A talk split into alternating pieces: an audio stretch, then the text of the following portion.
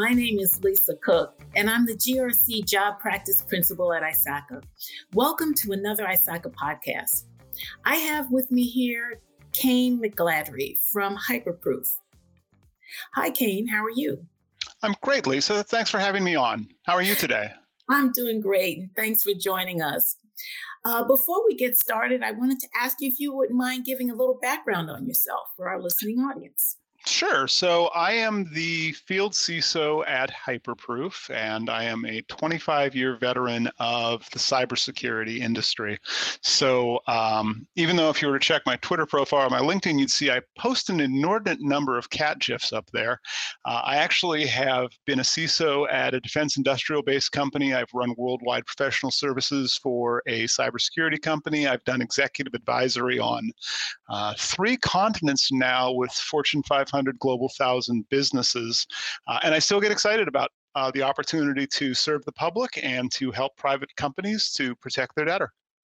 Okay, well, that's quite the resume. Thanks for sharing. Well, let's go ahead and get started. What we're going to be talking about today really is the survey that your organization does on on uh, a yearly basis. You want to talk a little bit about that, and then we'll jump into some questions. Uh, sure. I'll start by talking about the methodology for the survey. So our survey was conducted from December 2022 to January of 2023. And uh, even though I'll be covering the high points here, the full stats are available in the downloadable report. We surveyed uh, 1,010 total people. Two thirds of them were from technology companies. A quarter were from tech forward manufacturers. 4% were from health tech, and 4% were from automotive companies. 47% of the companies were in business between three and 10 years. 33% of the companies surveyed were um, large organizations that earned between $100 million to $500 million in 2022. 25% of the companies surveyed earned more than a billion dollars in 2022. And respondents could select up to three job functions. So when they were prompted, 60% of respondents reported their primary job function was information technology. 59% were information security, and 51% were from IT audit or IT compliance. So it was a really well rounded mix of companies in the United States and in the United Kingdom. Excellent, excellent. And the survey is the 2023 IT Compliance and Risk Benchmark Report, correct? That's right, yes. Okay. So, what were the most important themes that emerged from that data? Well, there's a lot of them, so I'll, I'll try and try and summarize this. Um, First, we found the relationship between the C-suite and information security professionals is changing. 85% um, of respondents say that their company has a board member with cybersecurity expertise, and a third of respondents made changes to how legal teams work with CISOs because of the, uh, the Joe Sullivan and the Uber verdict. Second, uh, we found the struggle to unify risk and compliance management really persists. Um, 51% of respondents struggled with identifying critical risks to prioritize remediations. And even though 57% of respondents believe that having a strong compliance program helps to mitigate risks, only 10% of them have an integrated view of risks and have aligned their risk and compliance activities. A third of the respondents said most of their time is spent on manual or administrative tasks too. And finally, we found that changes in the market are resulting in new purchase patterns and a surprising increase in budget. Uh, 63% of all respondents anticipated spending more money on IT risk compliance and ma- risk management in 2023, and 70% of the respondents plan to grow their compliance team over the next two years. Now, remember, that was even with uh, at the end of 2022, beginning of 2023, uh, economists still weren't sure, and I still don't know if we are sure uh, if we are in a recession, if we just had a recession, or if the recession is just around the bend. Uh, but there was that level of optimism about spending and investment in the space. Excellent. Are there any other notable trends that uh, you saw there? Um, I think we might get into a, a, one of the larger themes, but not any individual trends. Okay, sounds good. What were the five most important statistics that emerged from the survey results? Well, beyond what we just talked about, um, we did uncover some additional notable findings, and they're all kind of connected thematically. So here's the first stat 93% of the respondents uh, feel they've done well in identifying and in assessing risks, but the actual results of their processes and their actions don't end up aligning with this high confidence. Uh, the second and the third most stats directly follow. 39% uh, of all respondents said that they struggle with finding risk related information when they need it, and 38% admitted uh, that they have to switch between multiple systems throughout the risk management process, and that they've got separate locations and places for uh, risk assessments versus tracking remediation efforts, like um, multiple spreadsheets containing risk assessment results or multiple platforms tracking risk. Um, and the fourth most important stat, and I am not in any means saying this is causality, but it looks like potential correlation.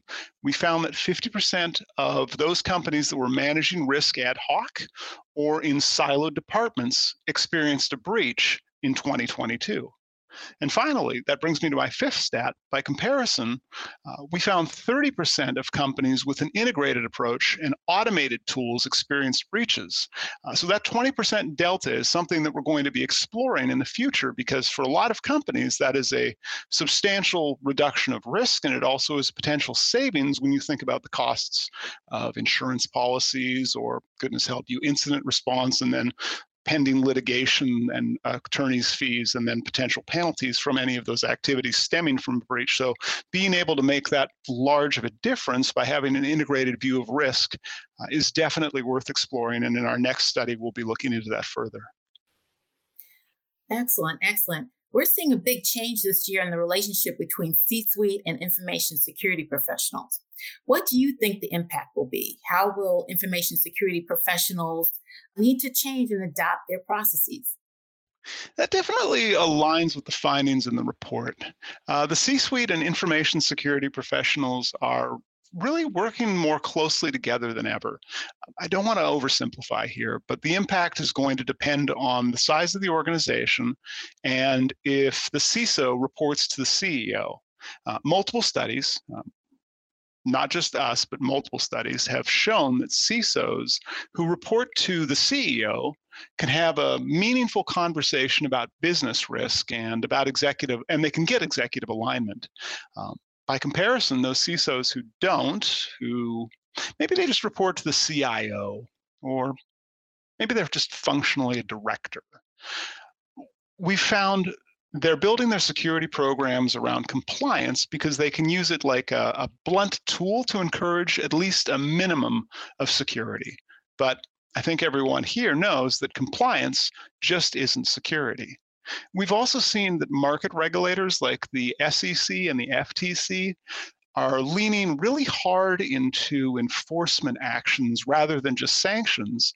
And they're also getting really prescriptive in terms of the behaviors they want to see.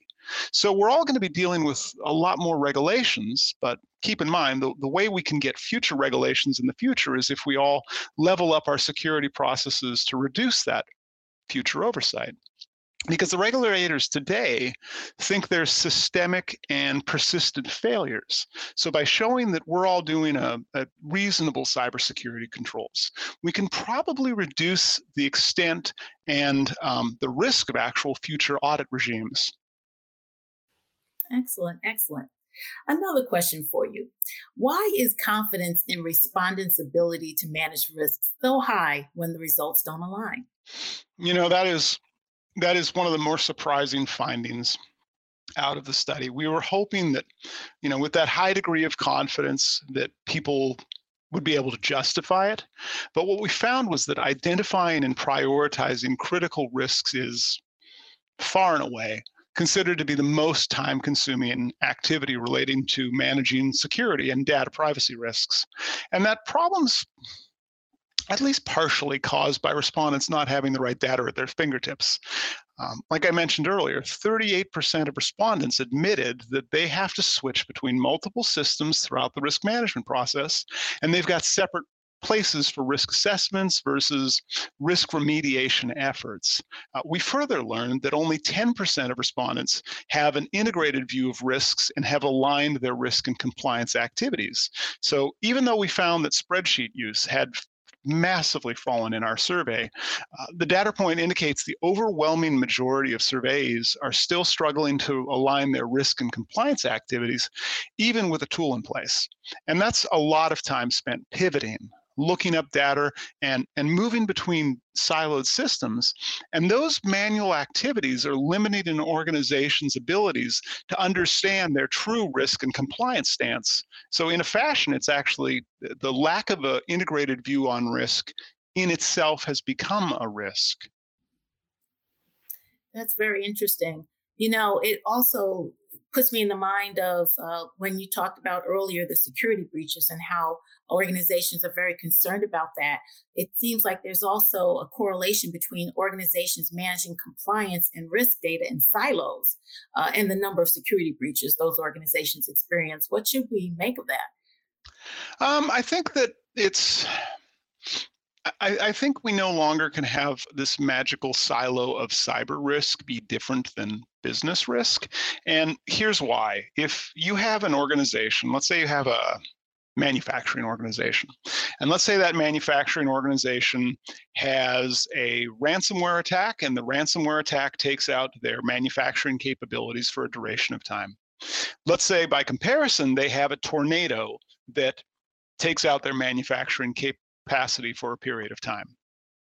Now, both of those lead to the exact same outcome. You don't have manufacturing capacity for a short amount of time or a long amount of time, and the supply chain is going to suck and everybody's going to be unhappy, irrespective of how that risk actually came to fruition. So, this disparate view that risk, cyber risk, is different because I don't know, because computers, um, that just no longer really makes a material level of business sense. And I think that the market regulators as well, for those publicly traded companies, are now really looking into that, even more so in critical infrastructure industries.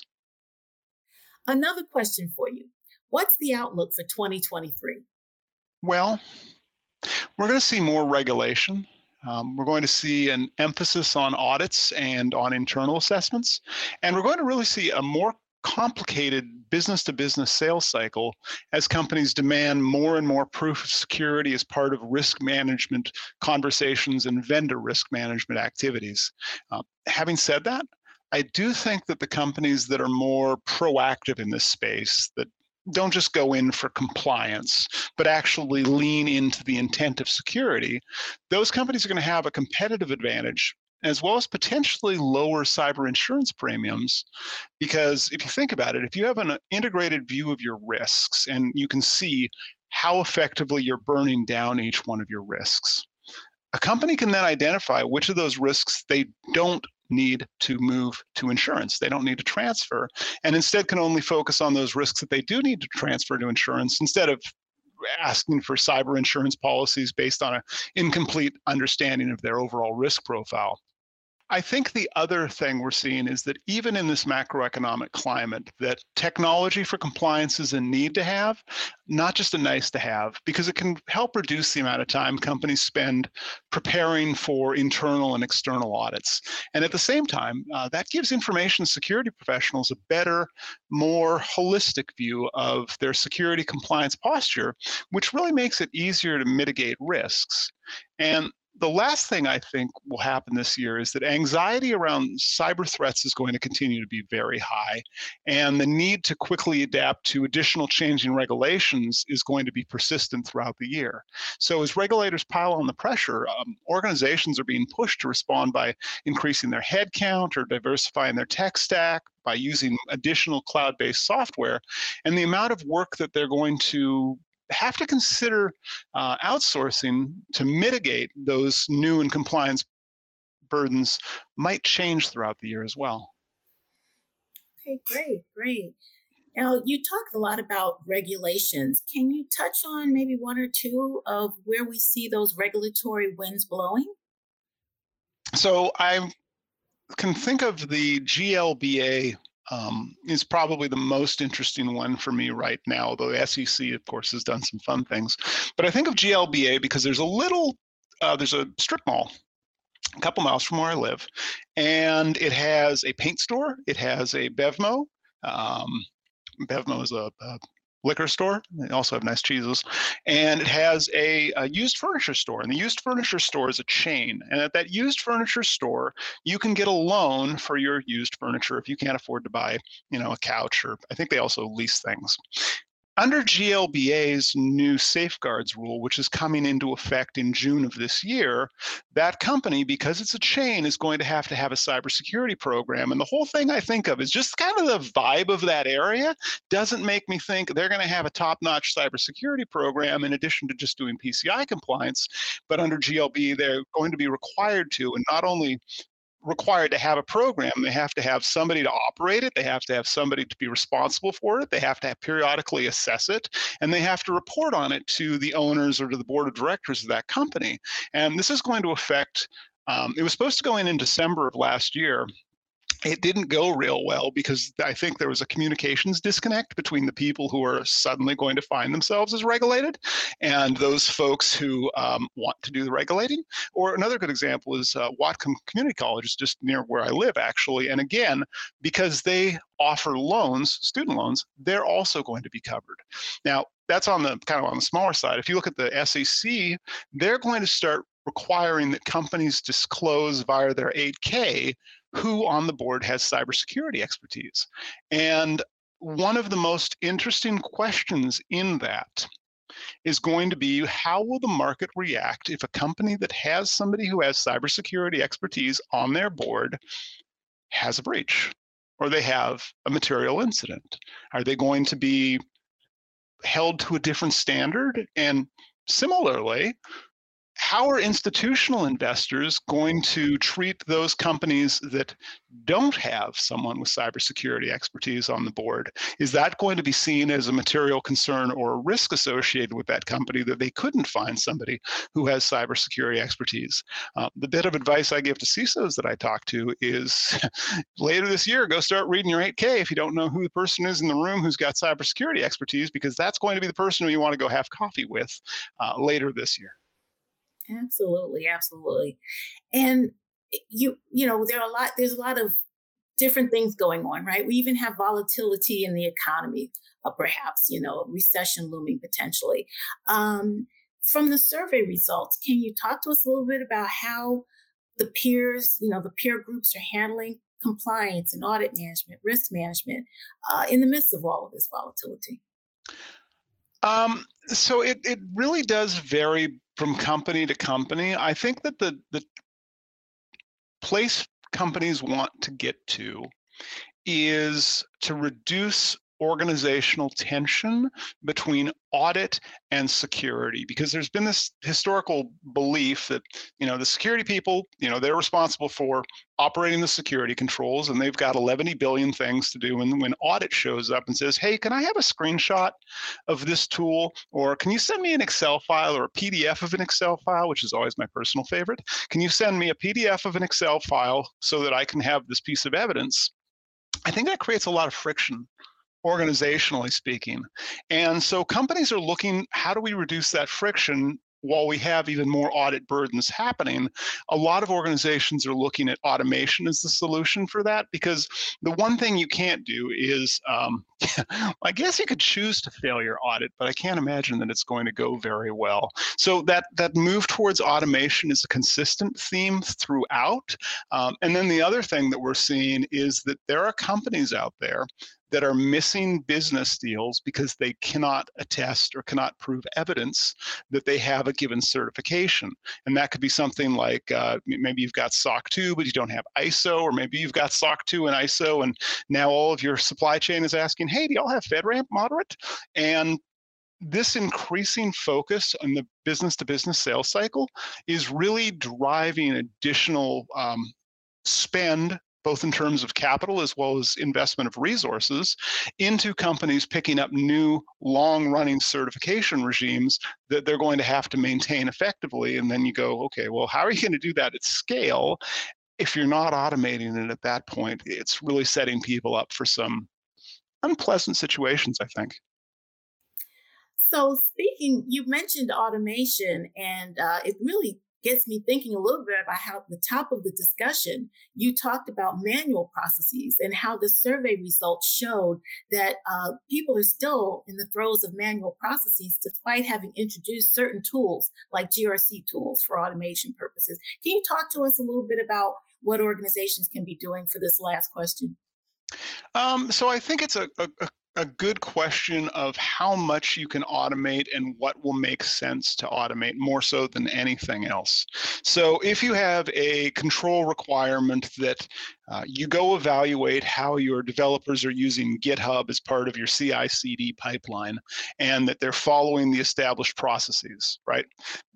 That is something that you can automate and then you can inspect and you can the advantage of doing some automation like that to co- go collect the evidence to see what your github pulls look like or um, to see how the developers are otherwise using that system that's advantageous because it gives you real-time view into the compliance of how well your defined and agreed upon processes are working.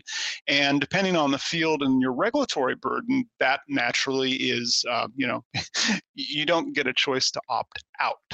But just automating the evidence collection, somebody still has to go read that and I don't know about you, but like reading the outcomes of API calls, like you could give that to an intern, but they're not going to want to take up a job in cybersecurity after uh, like reading PDFs all day for something that has the word no or the word yes in it. And so I think that companies should look at how they can evaluate that testing and automate that testing as well for those things where it's simple, like you can think through it as like, hey, it happened in this time frame, or uh, maybe you've got a vulnerability and patch management cycle that says after a vulnerability is identified identified, and that's a vulnerability system that your patching system, which is a different system, has to go patch it, and then somebody has to go test it. Again, you can collect all that evidence manually, but having people still read it, that job sucks. So instead of doing that, why not just automate that testing and then you can start focusing time on the harder things which you can't actually automate. And those are the things that require human intuition. So, um, for example, just ISO, I, I, spoke of that one a moment ago, uh, requires that you're showing a demonstrable commitment to cybersecurity, right? Um, that's not an automated test. That's somebody with knowledge of how the organization works is going to have to go through all of the papers and all of the signatures, all of the attestations and approvals that um, are then aligned and cross-referenced. Well, is the person who signed this in a position of authority to actually show this does demonstrate that organizational level of commitment? Uh, I think that that um, ability to spend your time doing that provides longer term organizational benefits as those controls tend to be a little more static. You might update your policies on an annual basis. And I can guarantee you, threat actors don't care what your security policy says. It's kind of in their nature. That's kind of their day job.